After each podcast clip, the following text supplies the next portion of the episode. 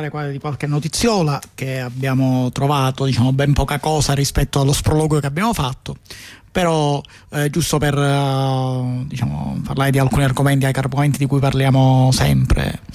Una notizia che ci viene uh, dagli Stati Uniti riguarda l'argomento che abbiamo parlato uh, nelle ultime puntate del fatto dell'uso dell'intelligenza artificiale chat GPT e eh, analoghi anche in campi diciamo dove, dove, è pericoloso utilizzarle tipo quello legale. Abbiamo una, eh, diciamo una cosa che ci viene dalla, eh, dallo Stato di New York negli Stati Uniti in cui praticamente un avvocato ha, fatto, eh, ha presentato alla corte la eh, sua una sua, diciamo, una sua memoria con varie citazioni eh, di varie sentenze Peccato che praticamente questa, questa diciamo, le argomentazioni dell'avvocato erano piene di sentenze che non esistevano, semplicemente sentenze che erano state ricostruite da chat GPT, perché poi l'avvocato ha ammesso uh, l'uso, perché in realtà l'avvocato ovviamente è stato perseguito dalla corte, perché dopo che la corte si è accorta che in quello che c'era scritto le sentenze che venivano citate non esistevano, eh, ha eh, chiamato l'avvocato e gli ha chiesto di giustificare eh, questo comportamento e soprattutto di scrivere un affidavit, che è una cosa che si usa nella cosa americana, in cui, eh, nella giustizia americana, eh, in cui scriveva, eh, doveva scrivere come risposta al perché non dovrebbe essere incriminato per avere fatto questa cosa. Perché giustamente questa è una violazione deontologica, ovviamente, perché lui ha, ha cercato di vincere un caso usando sentenze che non c'erano. Certo, la questione non è il fatto di aver usato chat GPT, quello di aver inviato un testo che dice delle falsità. No, che, che, Poi che, se tu l'hai pensato in sogno con chat GPT, te l'ha detto una tua divinità, esatto, queste sono cose tue. Cose tue, però cioè, loro gli hanno chiesto per quale motivo eh, loro dovrebbero astenersi dall'incriminare l'avvocato stesso. E lui ha assolutamente ammesso ammesso di aver usato uh, chat GPT per effettuare le ricerche e di avere confermato le varie cose. Eh, che tra l'altro è interessante perché tra le giustificazioni eh, introduce che non c'era nessuna intenzione eh, di eh, prendere in giro la corte, cioè, era la motivazione numero 10 per, per la precisione. Ehm, eh, quindi sostanzialmente questa cosa qua, tra l'altro includeva pure i, i, trascritti del chat GPT in cui lui chiedeva conferma che il, eh, se i casi erano reali, eh, se, quali erano le sorgenti, quali erano eh, le cose, effettivamente, quindi diciamo eh, sapremo più avanti se questa cosa viene, viene accettata, però uh, l'uso di chat GPT per motivazioni legali, come vedete, è, è, già arrivato, nel senso che non solo, prima parlavamo di qualcuno... Direi che sono da entrambi i lati. Sì, sì, è arrivato da entrambi i lati, perché prima, prima c'era il problema, noi diciamo, magari qualcuno gli salta in mente di usarlo veramente, qua invece no, non solo hanno utilizzato, ma se ne sono pure accorti, c'erano gli errori e, il, e, e l'avvocato ora è, l'avvocato che in realtà è uno studio di avvocati, ora è eh, sotto controllo perché devono capire se eh, si può considerare questa cosa come una volontà di, eh, come dire, di, eh, di presentare falsità oppure no, cioè se l'avvocato è colpevole o no di aver fatto questo. Un'altra notizia, diciamo che molto breve, ma era tanto per eh, una cosa che già sapevamo, però diciamo, tanto c'è stata la conferma. Praticamente eh, si è scoperto che l'FBI in seguito eh, negli ultimi due anni eh, per ben 278.000 volte ha eh, fatto ricerche senza mandato, senza, senza, nessuna garanzia su che sui eh, manifestanti che sulle manifestazioni diciamo che ci sono state in seguito all'omicidio di George Floyd.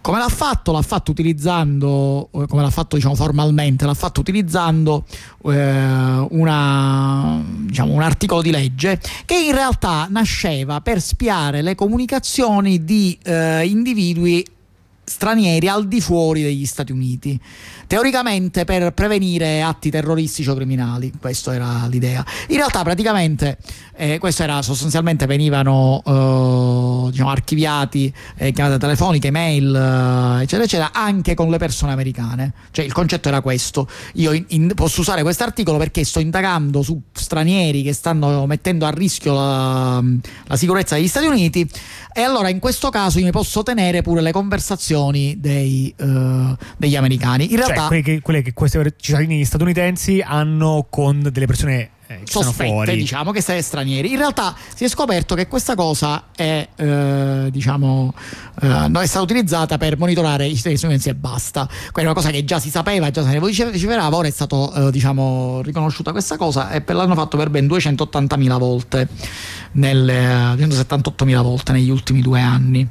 È interessante eh, che eh, diciamo nel linguaggio del allora eh, eh, una cosa che c'è all'interno di questa cosa, che nel linguaggio dell'intelligenza americana queste informazioni non sono conservate.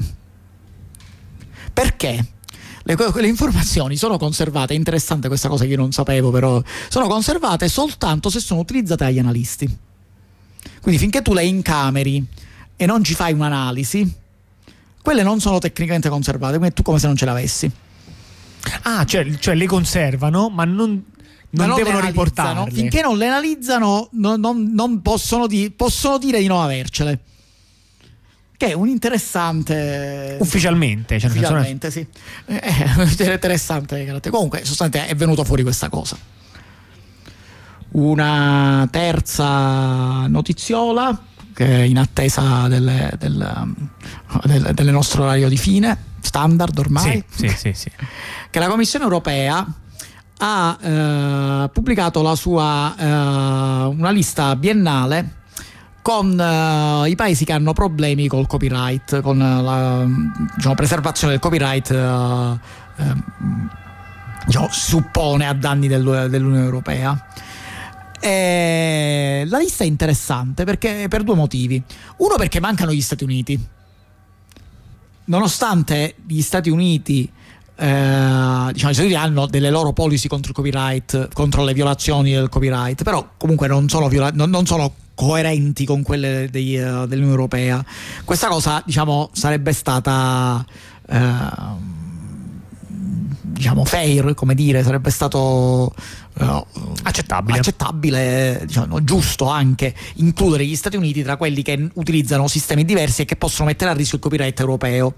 Eh, tuttavia non sono stati inseriti, questa non è una cosa problematica, però comunque eh, è una cosa interessante. Invece sono stati coperti un sacco di paesi in cui eh, l'Unione Europea sostanzialmente, eh, paesi che sono noti per sfidare il copyright europeo, che sono per esempio la Cina, eh, prima, prima, di ogni altra cosa, ma anche Indonesia, Vietnam, Russia, questi qua, cioè paesi in cui poco viene rispettato la, la, il diritto di proprietà, del diritto di autore, diciamo. Eh, la, cosa, la, cosa, carina è che l'Unione Europea che cosa consiglia come tecnica? Che cosa suggerisce? Che suggerisce che sarebbe utile il bloccare i siti. Ah, cioè quella cosa che noi abbiamo detto, eh, vabbè questa cosa non funziona, lo sappiamo tutti, è, è diciamo, quello che viene consigliato. Tra l'altro è, è, proprio ridicola la faccenda perché eh, l'Unione Europea consiglia il blocco dei siti per tutelare il copyright a paesi come la Cina, che sono probabilmente maestri di altissimo livello nel blocco dei siti, la Cina, la Russia, la Turchia, sono paesi in cui l'internet internet è molto filtrato. Quindi sostanzialmente sentire l'Unione Europea che consiglia di, incre- cioè, consiglia di incrementare i siti bloccati a questi paesi è veramente ridicolo. Per questo dimostra chiaramente che c'è una diciamo che, le, che, che, le, articolazioni della Commissione europea non si parlano perché tu non puoi dire che la Cina non ha un sufficiente controllo dei siti internet è semplicemente che non controlla quelli col copyright tuo perché non li vuole controllare non perché non ce la fa poverini quindi diciamo tu dici che non, dovrebbe, non potrebbero magari migliorare no? Il, no? fare una specie, una specie, di muraglia no? Yeah. No, il, il, il firewall cinese. Mi pare che l'avessero già fatto. Però si è, è carino, migliorare, è carino che, l'Europa, che l'Unione Europea dà consigli su questa cosa. Eh, tra l'altro viene, viene, richiesto anche di, uh, dire, di, di trattare il problema del domain hopping che cioè il fatto di cambiare dominio di cambiare dominio ma diciamo cioè le accuse di lentezza cioè sì, dice, sì, alcuni sì. siti si bloccano ma sono lenti e questo contro il domain hopping vuol dire aver perso. Esatto. È il che è il punto del domain hopping Cosa? Che, che, che, è quello su cui si basa il domain hopping. Cioè il domain hopping di fatto è una tattica che rende più costosa la sorveglianza. Cioè, la maggior parte dei sistemi per l'elusione eh, della censura, eh, specie quelli comunque basati non su tecnologie specifiche, ma quelli basati su trucchetti, eh, sono sistemi che rendono la, la, la censura più costosa ma non impossibile. Comunque, diciamo, questo, uh, questo, in questo, in questo report biennale della Commissione europea che a me ha fatto onestamente diciamo, pensare perché fa capire come uh, diciamo, si utilizzino due pesi e due misure a seconda dell'interesse del, uh, della dell'interesse dell'articolazione della, della, Commissione europea che sta parlando. Qua diciamo non si parla di libertà, si parla di tutela del copyright, allora sì, la Cina è un paese troppo liberale che non tutela bene il copyright. L'ultima notizia, che è eh, una notizia eh, diciamo che potrebbe essere grossa, però noi la diamo molto velocemente, se ci saranno sviluppi diciamo, ne parleremo, è il fatto che un documento diciamo, che è venuto di cui sono venuto a conoscenza dei giornalisti, che non è un documento che probabilmente doveva essere riservato, ha eh, diciamo, presenta come la, che, che, la Spagna, cioè il fatto che la Spagna uh, sta uh, sostenendo la proibizione dell'encryption all'interno dell'Unione Europea.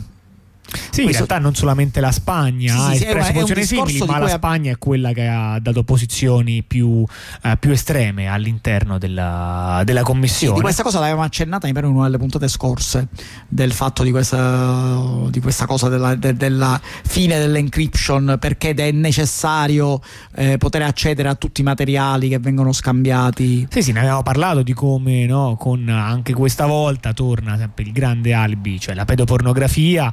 Eh, e, quindi il suo controllo per cui no, si dovrebbero avere qualche dei sistemi che magicamente analizzano i messaggi e, no, e li inviano poi a qualche centro no, di, che, che, dovrebbe reagire a questo. Il che appunto vanifica chiaramente eh, i, i, meccanismi crittografici che pur insufficienti erano ormai diventati eh, prevalenti no? con, con, tante limitazioni, con tante eccezioni. Lo sappiamo che anche la crittografia come usata da WhatsApp non è poi inaggirabile da delle indagini e cose del genere, ma ha comunque significato un aumento no?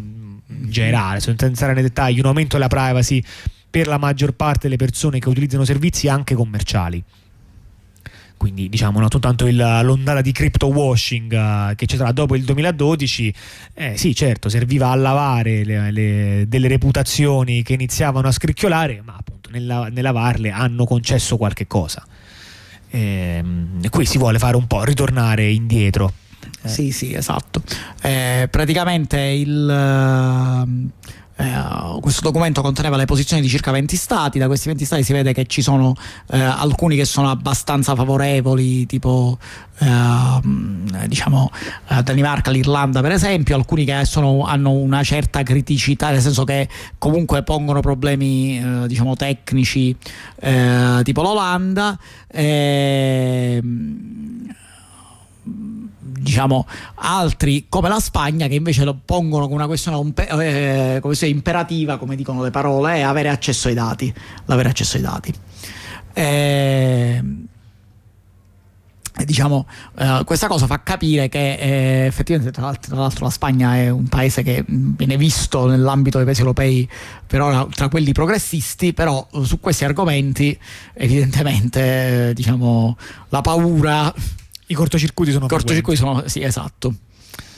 Bene, eh, cioè non benissimo, ma eh, vedremo un po' tornare sulla notizia più in là. Sì, quando si capirà meglio per uh, cosa. Diciamo che da questo punto di vista, uh, tanto, tanto, per cambiare, che uh, diciamo quelli che su, cioè, se lo volete sapere, i paesi che hanno ehm, diciamo eh, che si sono più opposti, ma più che un'opposizione netta era un'opposizione eh, diciamo, basata su questioni tecniche e eh, sul fatto che certe cose sarebbero state illegali, sono stati ehm, diciamo eh, la, la, la, Germa, la, Germania come al solito diciamo, da questo punto di vista è quasi sempre attenta a si chiama, alle, alle questioni tecnologiche, diciamo, eh, anche della privacy, e anche la Finlandia e l'Estonia, tutti i paesi nordici che diciamo, sono quelli che pongono, hanno posto posizioni più critiche, anche se alcuni tipo l'Estonia hanno posto posizioni critiche pur sopportando l'idea dell'accesso.